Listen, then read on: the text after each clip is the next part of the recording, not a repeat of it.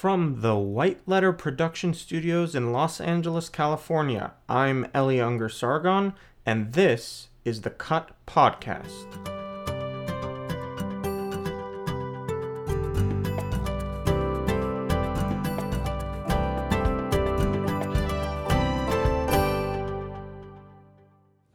Now I'll introduce the panelists.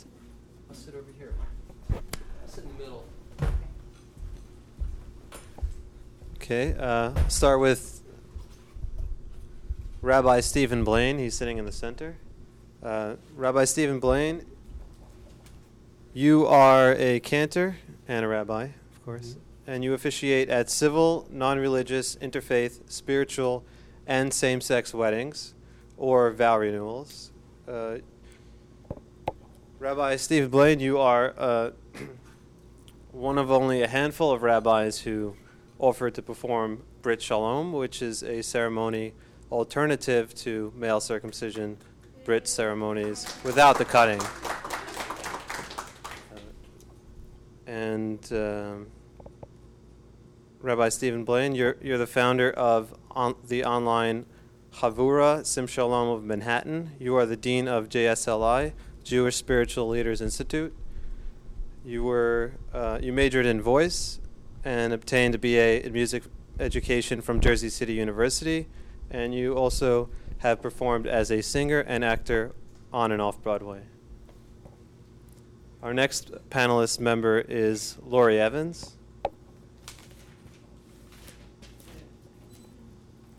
Lori Evans is a Jewish woman who began questioning circumcision 26 years ago.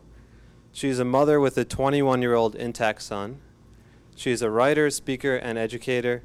She is a contributor to Questioning Circumcision, A Jewish Perspective, Creating Healthy Children by Karen Ransey, the author of Counseling Couples in Disagreement About Circumcision, A Jewish Perspective, and the director of No Circ New York, Hudson Valley.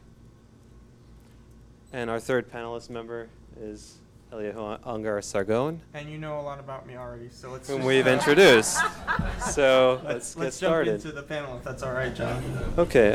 I was wondering if the panelists who joined me, everyone just saw my story, so you all know how I came to this. But I was wondering if we could start with Lori, if you could tell your story, in brief, and maybe talk a little bit about reactions to the film. Okay.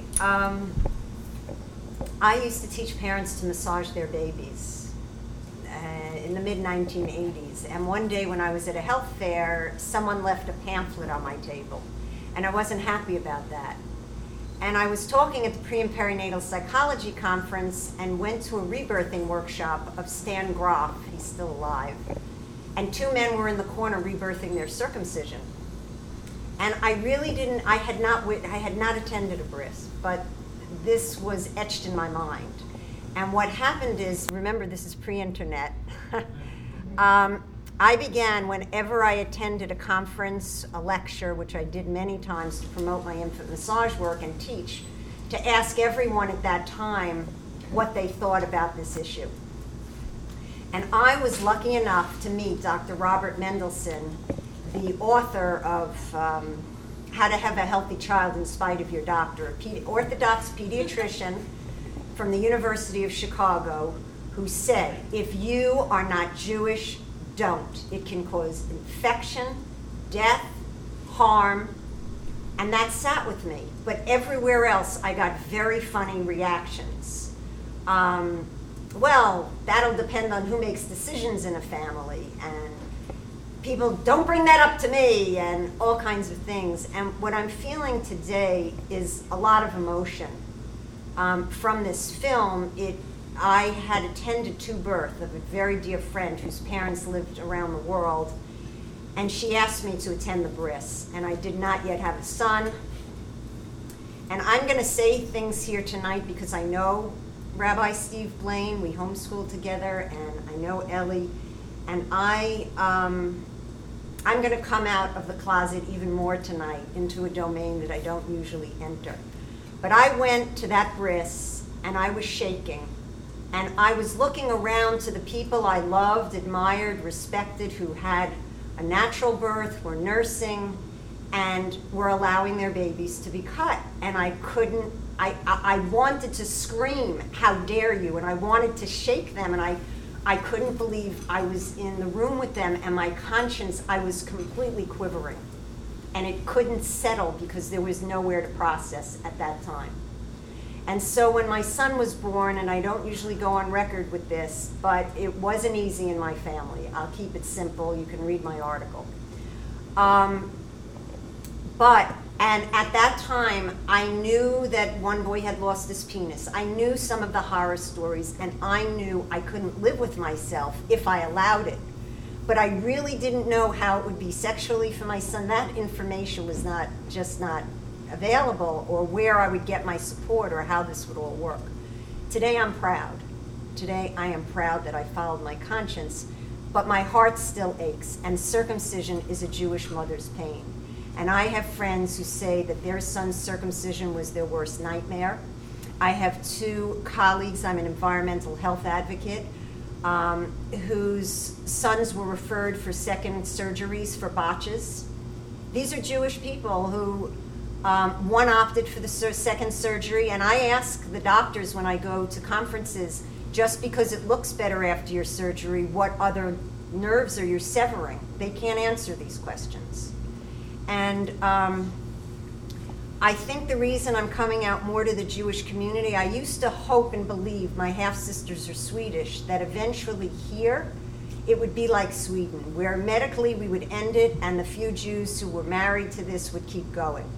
But this is the part I'm going to share tonight, is that the obstetricians who do over half the surgeries in this country will not allow us to exhibit at their conference. We have tried every year. And so we stand outside to protest. And one doctor screamed at us. He said, "I'm Jewish, and it's in the Old Testament." And my colleague screamed back, "I was circumcised by a Jewish doctor in a Catholic hospital, and I'm neither of those religions." And I was on the beach with my children one day, called, I believe, by Marilyn Milos. There's a court case in Queens, and I left the vacation. The couple was Greek, and the doctor was Jewish. And, you know, the cross-cultural part, the doctor thinking, well, and we hear these cases all the time. It's not discussed prenatally. The mother's in the hospital, the father goes home. They sign papers having no idea that it's even in the realm of what they're signing for. And they, and especially people who don't speak English well, but they are never told the function of the foreskin and what they will lose. So I think the point of mentioning Mendelssohn is that he had the courage to separate. He was not yet ready, and unfortunately he died young, to separate out Orthodox. He still was going to do it for religious reasons.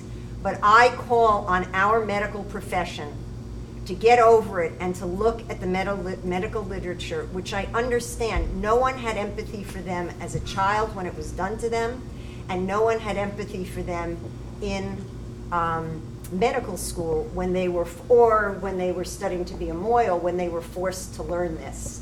And so we are all hurting from this, everyone in every relationship. And I'm often asked at my environmental events, you know, why do you do this issue? And I do many others. But this is an issue, if you talk to one person who's open-minded, we can actually change this, as the percentage of the decline in this country has indicated.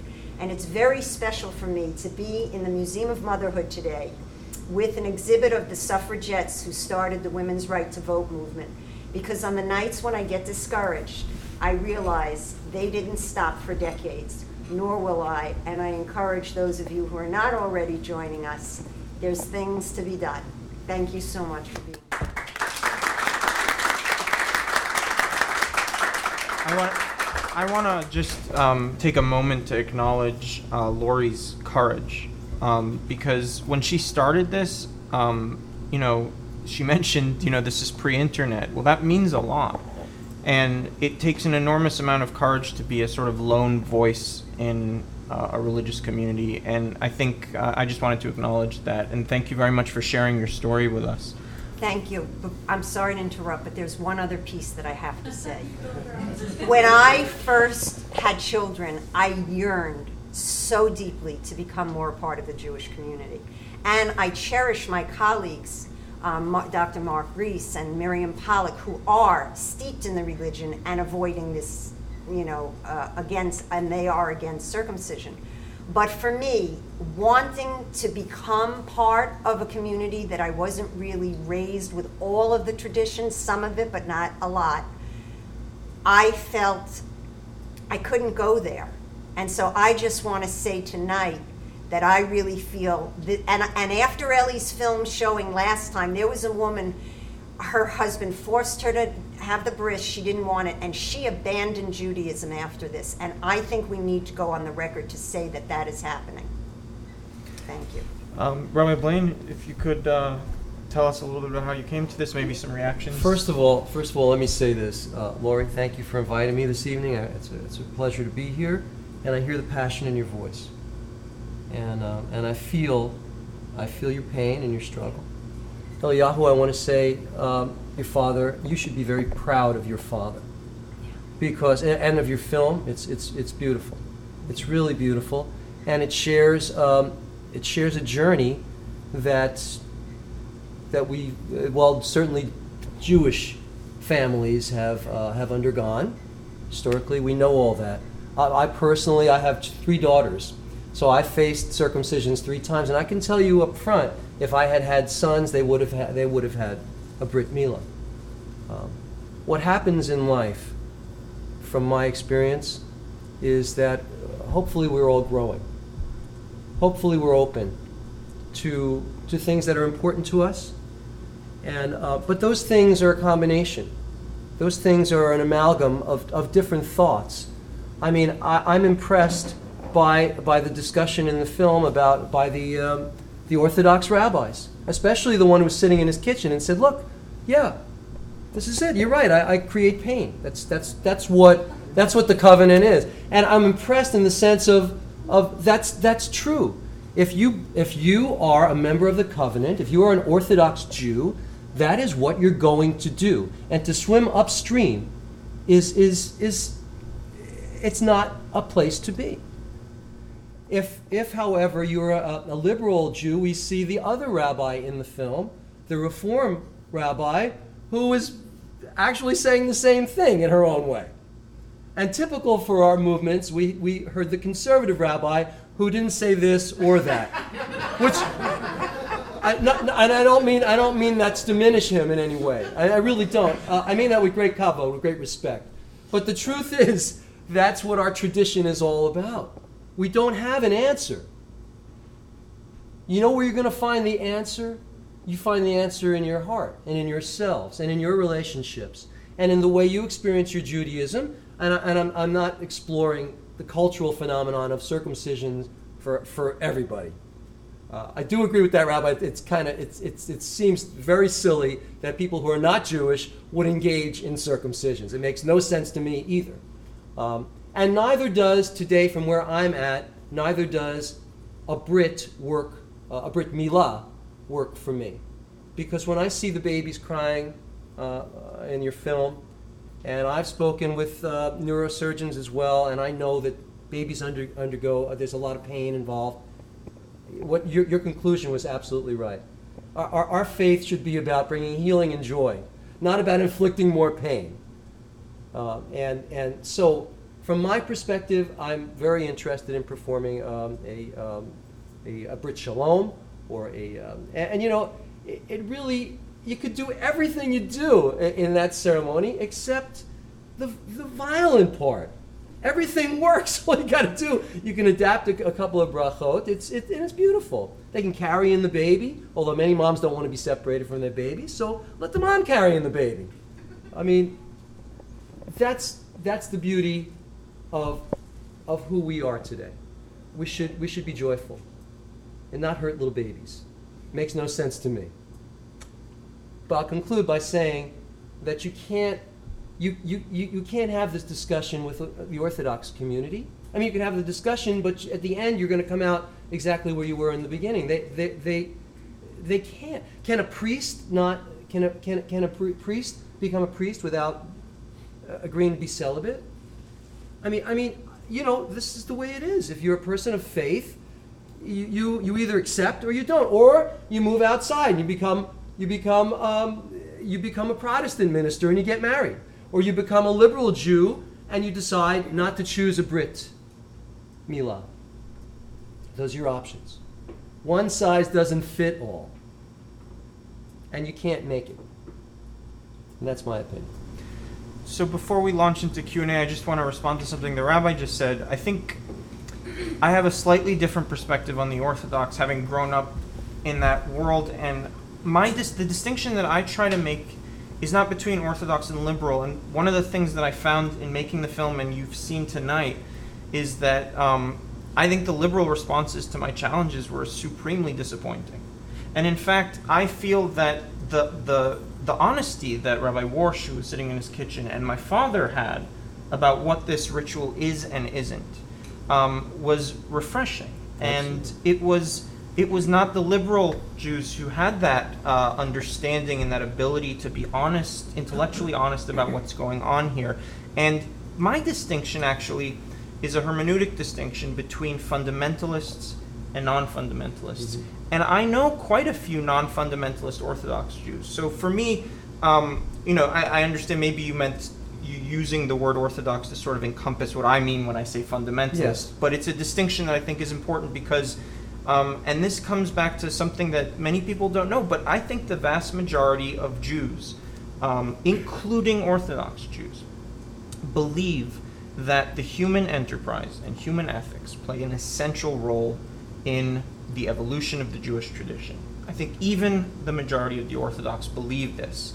Getting them to understand that Brit Milah poses a conflict of values between contemporary ethics and a traditional practice is a challenge. But I think if we get them to that point, I don't know that the conclusion is foregone by any means. And by not ignoring the Orthodox, and I try to engage the Orthodox, I feel like I'm engaging with a group of people who actually have the skill set to make true legal changes to the tradition. And this is sort of one of the tragedies in my mind of post-World War II Jewish history, is that, you know, all of my liberal heroes have failed me.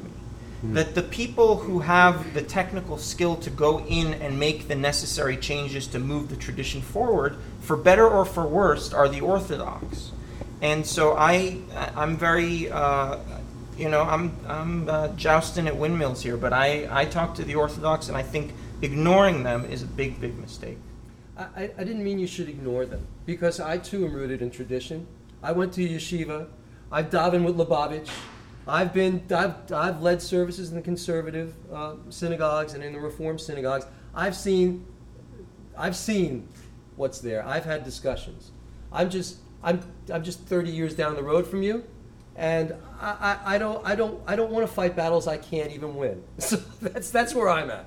I would rather be happy. I guess I'm a bit of a masochist, and with that, yeah. I'd like to open it up to question and answer. Please address your question to Lori, Rabbi, or Eli. I don't really have a question, but my comment is addressed to Rabbi. You said something interesting. I'm not Jewish. I was raised Catholic, and you made a comment about, can a priest become a priest if he's not celibate? And immediately my mind went to the reality that priests are having sex with children and violating all sorts of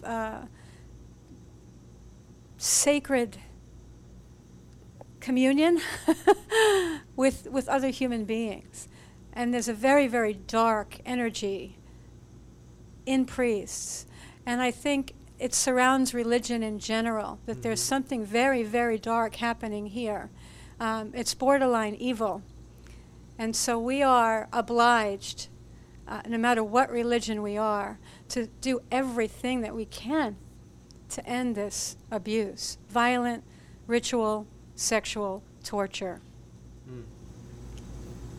Well, in defense of priests, who are some of whom are our colleagues, you know. Yeah. They do wonderful work. Wonderful work, but it's true that there might be some priests. It's very difficult to do what they do. I mean, it's impossible. It's an impossible mission, if you think about it. What kind of and it's the same thing for a baby. For as you explained, the baby has no. You can't do anything. That poor little baby's laying there, and it, you know, I'm just saying that being attached to faith, having a family that with all the pressure. That Eliyahu was on, you know, an Orthodox dad who's also very, very literate, very scholarly, very immersed in halakha, in Jewish religious law, and yet just very warm and loving, and you know, but that's the rule, that's the law for them. Hi, I'm Daniel, and. I've been sort of formulating a question in my mind. I'll try and make it articulate, but I'm Jewish, I'm gay, I'm circumcised, and I have certainly felt the oppressive weight of tradition, both in terms of my homosexuality and my genital integrity, or lack thereof. So I just wanted to thank Eliyahu first for just making such a powerful film, and I do see a lot of parallels in terms of, you know, I feel I've been out and open for decades, but I feel empowered to fight for gay and lesbian equality, but I feel as someone who is struggling with repairing that damage from circumcision, that it's hard to voice advocacy for it right now, especially with my Jewish friends, but even with my parents. So I guess my question is more for the rabbi or for Eliyahu, if you've seen things. I was wondering what specifically is happening in the more religiously observant Jewish world, what if there is exploration going on towards ways to mitigate the suffering, whether it be, you know, a symbolic pinprick or a substitution of ceremonies like you do of this Brit Shalom rather than Brit Milah, you know, where is the questioning and the reworking of tradition as opposed to just the either this response of I'm in the covenant, therefore I do it without question, or, well, you know, that liberal response of, well, we think it's medically beneficial, so, you know, we won't question that until the data changes. I'll take this, and then if you have something to add, obviously, or contradict, as the case may be, who knows. I think that I'm not seeing anything. And there are a number of interesting elements that you brought up, and I want to address some of them. First of all, I think, and this is ironic in a way, I think gay rights in our culture has reached a tipping point. It happened a few years ago, I think, actually. And it's mainstream, and it's wonderful.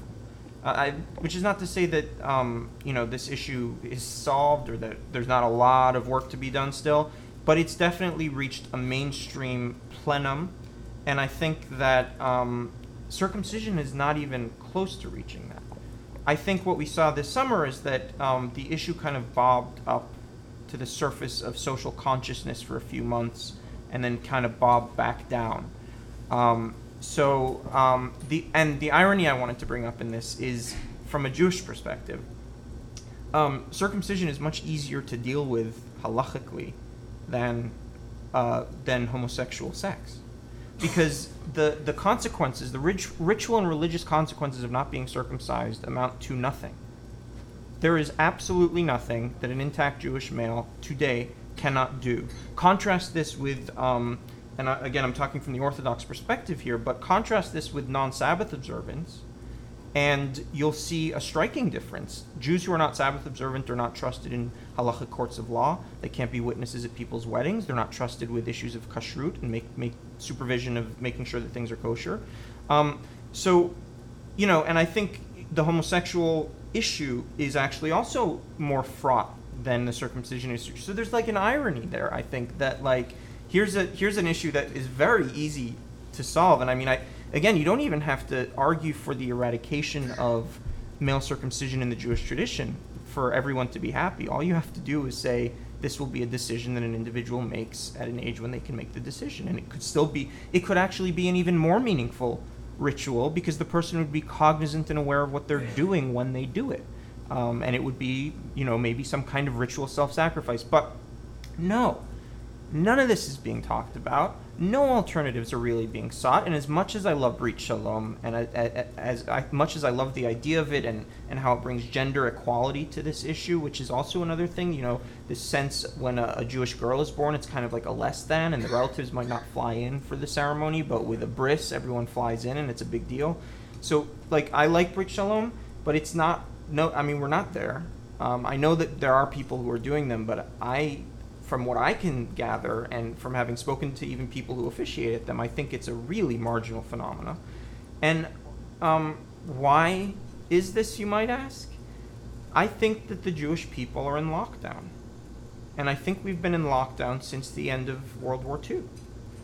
And I think that's horrible. And it has many manifestations. I think the sort of... really problematic relationship that many American Jews have with the state of Israel is a manifestation of this in some ways. And I think the fact that Jews, liberal Jews included, are not willing to really take on the tough questions of our times and try to move the tradition forward in the ways in which we have done for centuries and in which I am so proud of. I mean, the rabbis eradicated capital punishment from the tradition because they found it morally offensive. They did it in a brilliant way, right? You have to have warning and two witnesses, and they made all these legal sort of boundaries that basically eradicated what they considered to be a morally offensive practice. We don't have that moral courage today because... half a century ago, we went through a massive trauma. I think it's time to get over that trauma. With all due respect, and my grandfather's a Holocaust survivor, and I have a deep respect for what that means, you know, it's time to move on. It's time to get out of lockdown and start taking a hard look at things. I agree with you. That's a hard statement to make. Certainly in any Jewish community, especially if you verbalize that opinion about Israel. Your contract is over, you're kicked out, and they don't want to see you here from you again. And not only that, they forget it. But when you say lockdown, I do relate because it is true. Liberal Jews typically there's no involvement. There is no for them a Brit ceremony is equal to a bar mitzvah, a bat mitzvah, or a Jewish wedding, or a sweet 16. It's one. They're all wrapped up. That's all it means. It doesn't mean anything. They're not even the mom is thinking about the foreskin or thinking about the pain, maybe a little bit. But culturally, it's overwhelming. Women don't think. You know, it's not just the guys. The moms are the ones that can say, "I'm not doing it." Carol was going to say, "I'm not." I mean, she gave me a hard time if we were going to have a boy.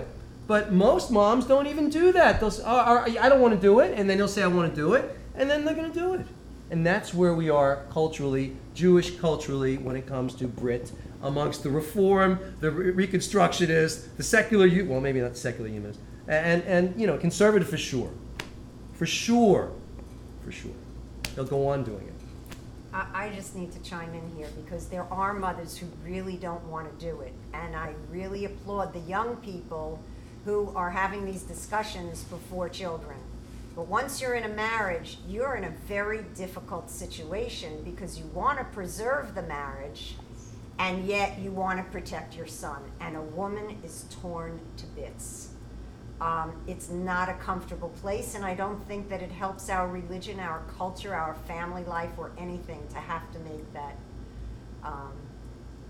decision. The guys are torn to bits too. Do you think the men who is the Jewish men who require that their wives sit in on that ceremony, that give over their baby, do you think they have a clue what it really means? They don't know. It's an attachment. It's a thing. It's a connection for them. But it's like they have to do it because their buddies did it. The other guys that go to the conservative place that went the last high holidays, That's the only time they saw him, because they did, and they're in the Hebrew school. They got it. The kids got to have a Brit. But there's nothing else to it. At least in the Orthodoxy, there is a significance. There is a community. There is camaraderie. They're davening 3 times a day. They're living. They're living the life. For everybody else, there's really it's insulting, to be honest with you. Let's take another question, please. Okay. Please state your name.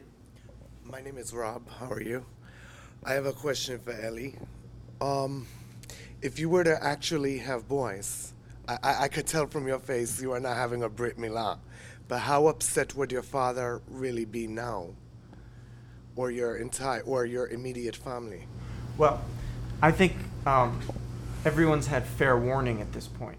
I could see the fair warning, and it's like I could see the expression on your dad's face, like. Yeah. But I've noticed he explained himself. It's basically what everyone else is thinking, not even so much what your dad is even thinking. It's like he's trying to agree with you. No, it would be a big, big shanda in my family. And, you know, my father, as wonderful a human being as he is, isn't the only member of my extended family. You'll notice that my mother was absent from the film. She's a religious fundamentalist and is ashamed of my work and has only ever spoken 10 words to me about this subject, and she hates when it comes up at the Shabbat table or something. And what she said was, in a very annoyed voice, "Do you think it's easy for Jewish mothers?" I was just going to ask you, because of her annoyed voice, you know it's probably psychologically affected her. Well, I don't.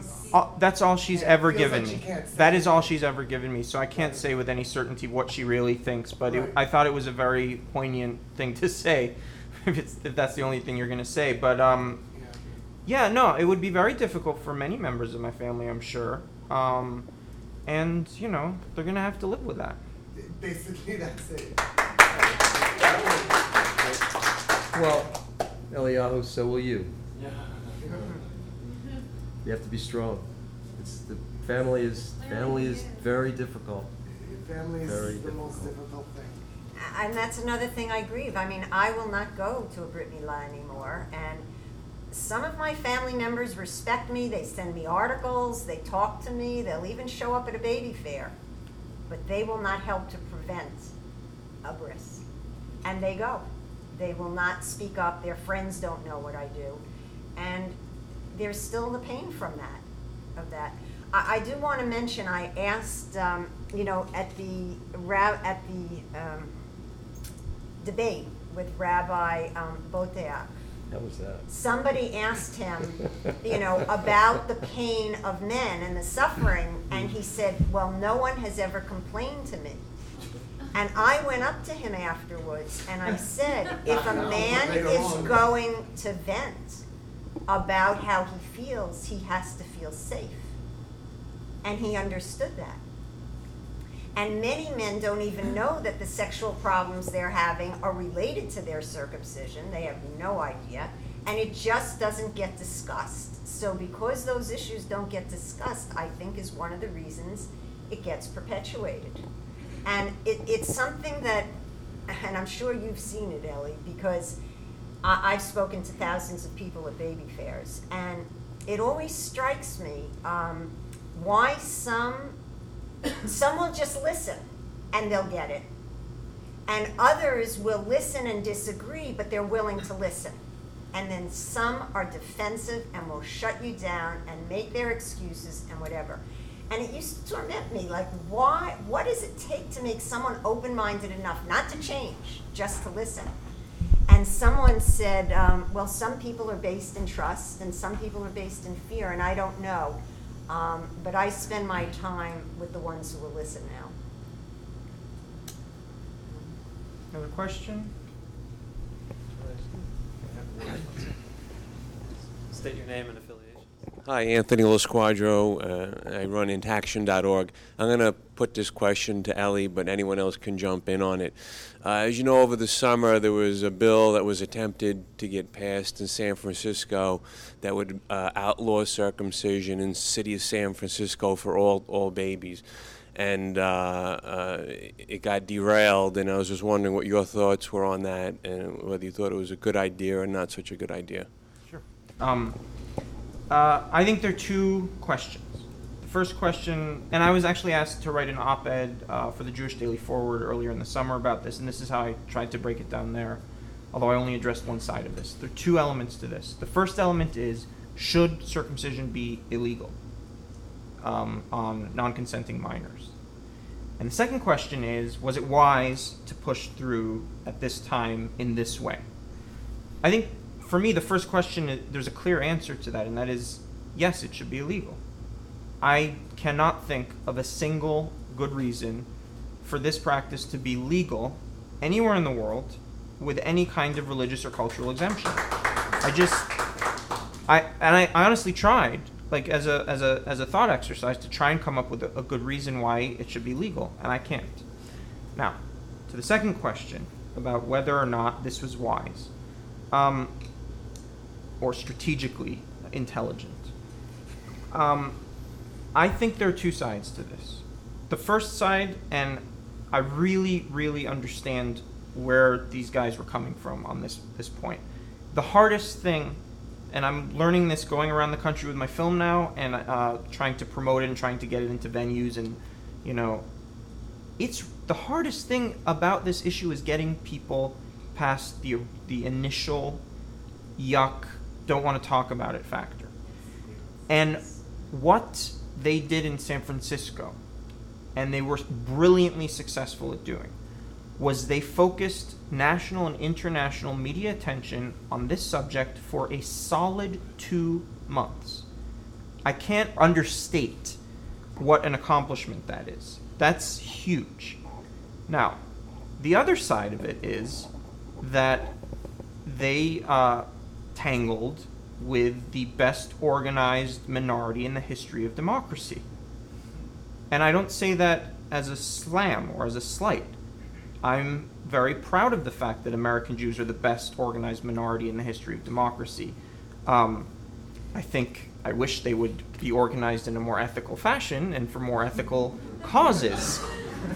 But the consequence of what happened in San Francisco was that the American Jewish community mobilized, and they're very effective at what they do. And they not only got the initiative struck from the ballot in San Francisco, they have basically, and I think it's going to happen at this point, they've made it illegal to put circumcision on the ballot in any place in California. So that is definitely a negative outcome. So again, I'm not giving you a sort of yes-no answer, but that's my reading of the situation. No, I agree. I think it was terrific that it was discussed and they brought to the forefront of everyone's ear. All the Jews in America were talking about that one, and but I don't know if it had the desired effect at the end of the day. Lauren? I don't know how much I want to say about this, except that, we know that female circumcision is banned in this country, and yet it still continues. As an educator, I aim for people to understand why they would want to make that decision so that it comes from them. But in the meantime, many people get harmed. So if we're going to have equality, if female circumcision is banned, then it only makes sense that male circumcision should be banned. But again, I'm not sure where it left us. I don't know where it will go from here, but it did get good media coverage. Okay, we'll take, two more questions. Well, let's keep rolling. We'll see how it goes. State your name. Thanks. Hi, my name's Kevin. Kevin Coleman. I'm just an intactivist here. But so I was actually at a wedding this weekend, and I was talking to some of my friends about this issue. And one of the things I noticed is the instant reaction of a typical American from a region of the country where circumcision is prevalent is just girls don't like guys who aren't circumcised. That's the first thing they say. And now obviously, you know, rates are going down. So along those lines, I have two questions. One, when do you think, you know, do you think we can hit a tipping point now that intact men are more common, or sort of the next generation are more likely to, you know, have their whole penises? Can we hit a tipping point where that stigma just goes away? And then I guess along with that, do you think that a Jewish community will go along with that? Because how much of it is related to the stigma? Just people, a lot of people think that uncircumcised men are dirty, and then it, you know, and then it's there's something wrong with them. And then the second question I had was, how do you get men to stand up for themselves? And because to me, it's such common sense that a man should feel repulsed by the idea that part of his genitals were cut off. So how do you get? I'm just shocked that more men just don't stand up for themselves and say, what's, you know, something was done to me that shouldn't have been done. So how do you, what's the best way to try to communicate that with people? Thanks. So to the first part, I think we're almost at the tipping point, to be honest with you. It's very hard to get accurate figures about national rates of circumcision in the United States, and I'm very skeptical about some of the numbers that have been bandied about recently. But my best estimate about where we are right now is somewhere in between 50 and 54% nationwide. And that's huge. That means that it's going to be almost 50-50. In my lifetime, it's going to pass that tipping point of 50-50, and that means that a generation from now, there's going to be quite a bit of diversity out there in terms of who's intact and who's circumcised. I think it's really important for women who have experience of both to speak up. And I recently interviewed Aubrey Taylor in Atlanta, who's a prominent intactivist and is not shy to talk about why she prefers intact men to circumcised men sexually. And, you know, this podcast has an explicit tag, and we earned it in that interview. But it's a really powerful thing to listen to. And one of the things that came out of that conversation that I think was so important was that a lot of problems that lots and lots of heterosexual couples have actually come from circumcision. And we articulated it in Aubrey. I mean, I was just sort of, you know, there interviewing her, but she articulated it in such a clear and obvious way that I think those sorts of testimonies are very powerful and will have a great impact. Because if guys hear this, and I think the truth of the matter is that when women say that they don't like intact men, it's because it's unfamiliar to them. So of course they're going to say that. And as the rates keep going down and as there are more and more intact men and more women are having sexual experiences with intact men, I think that's going to change. And I think people are going to start noticing these differences. And there will be an obvious preference because there are actual sexual reasons that and sexual functions of the foreskin that make things smoother, easier, gentler. We also touched on this really interesting concept that perhaps the big differences between male and female sexuality that we believe are inherent in our biology culturally are actually just the difference between intact and circumcised sexuality. And I think that's a really interesting concept that I'd love to see someone, you know, work further through. As for the Jewish, will the Jews follow the general trend? You know, when I first made the film, I thought, no, absolutely not, because, you know, I had this wonderful family, the Weber Schifrins, who let me into their homes, and, you know, I followed them from their late pregnancy through the circumcision, and, you know, just, you know, they're so unaffiliated, and so your average Jewish American family, and they were very strongly in favor of this, didn't even consider not doing it. But I've changed my mind about that since the film was finished. And I actually believe, and I think this is borne out in European countries, I think that, and I don't have hard data on this, it's very hard to get that, but I think that Jewish, there are many, many more, a higher percentage of intact Jewish men in European countries than there are, or in South American countries, than there are in the United States.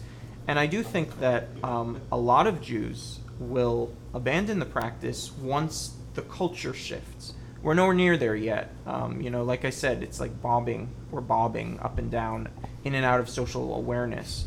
But I do think that that will happen, yeah. Anything to add? Same question. I mean, one of the hardest things when we have a booth is to deal with women who say that it's nasty or something. Unfortunately, I've never had an intact lover, so I can't talk from that personal experience. But what I do say to them, I say in Sudan and Somalia, where this is done to women, if a man said that to me about my body, I'd be offended and I wouldn't want to be in a relationship with him. But we were asking actually Suzanne Arms last week about this, and she said, you know, it's part of what perpetuates it. It's part of the, because if women didn't have that opinion, they would be more likely to want to end it. And so it's good to empathize with them and say, you know, nobody's to blame here. I mean, sometimes when my colleagues are at the booth with me, it's very hard for them to hear a woman say that. And I understand, because you would think a woman would have protected them. But on the other hand, as I said before, we're all wounded by this in whatever way our opinions have manifested. It's all part of perpetuating it. Please state your name and affiliation. I'm Keith Mitchell. I'm the coordinator of NORM New York City. I was watching the film, and the most interesting thing I thought was the fact that there are now women doing the religious procedure. And to me that was surprising, because that seems like, you know, a clear deviation of, you know, what is culturally or traditionally kind of the norm. And so how was your... What was your reaction to, you know, speaking with these women that very clearly were, you know, not following the complete religious kind of, and I'm not very familiar with the religion, but, you know, following the religious sort of covenant at the same time, not doing it in the same way that it was kind of meant to be, I suppose would be the best way. So I was very conflicted about this because, you know, on the one hand, you know, one of my abiding problems with orthodoxy is the role of women, which is sort of a non-role publicly, right? That they're separated in the synagogue, they are not able to sort of lead services or participate in the rituals in the synagogue beyond just sort of being in their own little box. And I mean, you know, the fact that for centuries and centuries, you know, Jewish women basically weren't allowed to learn the Torah. You know, this was something that... at the time when I started thinking critically about circumcision, this was something that was on the forefront of my mind, and it was very upsetting to me. So, and Dr. Phyllis Marx also comes from a Orthodox background and later sort of left it and went into this more liberal mode. And so in a way, it was wonderful to me that she was empowered in that way. And in a way, it was really disturbing to me also. And one of the things I was trying to suggest by having so many women who are prominent on both sides was to suggest that this kind of cuts beneath gender. I think that circumcision is such a deeply embedded cultural practice that that it's pre-gender, and you know this manifests in different ways. So, women who have circumcised their sons are extremely defensive. And I've been meeting a number of women along this tour who are super impressive to me, who, you know, circumcised one or two kids and then decided not to circumcise a third or a fourth. And that to me is just astonishing courage. To be able to admit that you did something that wrong, I think is amazing. But again, so here you have this psychological mechanism on the female side. And on the male side, and this sort of gets back to something that Kevin was talking about, you have a psychological mechanism that men are protecting themselves from the truth of what was done to them. And, you know, that's very powerful. So, you know, when I think about how this practice has embedded itself and how pervasive it is, it's clear to me that gender doesn't really play such a huge role in it. Well, I don't have a question, but I have an observation that might be curious for some of you.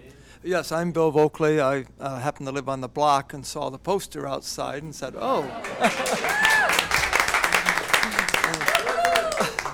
But I'm also an art historian and very interested in things like the depiction of circumcision. And actually getting back to the point about women circumcising their children, There was a text written in the Middle Ages by the pseudo-Bonaventura, Meditations on the Passion of Christ, and according to that text, the Virgin Mary circumcised her own son with a piece of stone because there was no rabbi available. And this is actually depicted in a manuscript, so I thought you might be interested in this historical footnote so that we do have at least this mystic making that claim. Though it probably didn't happen that way. No, I mean, that's very interesting. It raises a really, there's sort of subtopic in circumcision about the obsession with Jesus' foreskin.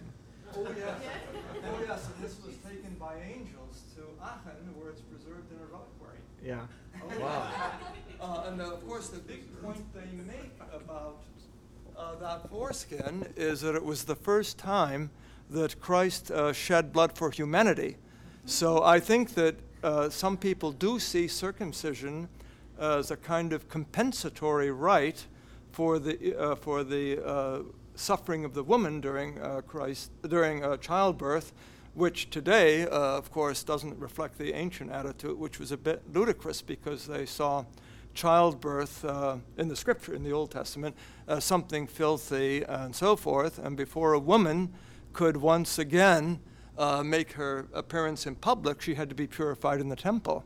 And we don't look at childbirth quite that way today. And so there are, I think, changes that will take place. And I'm sure that one day priests will be able to marry as they were in the past. You know, celibacy is not prescribed by the Scriptures. And in the Byzantine church, I think people could marry earlier on. So this is a development that really got tied up in some cases with money because they didn't want wealthy married priests to leave things to their families.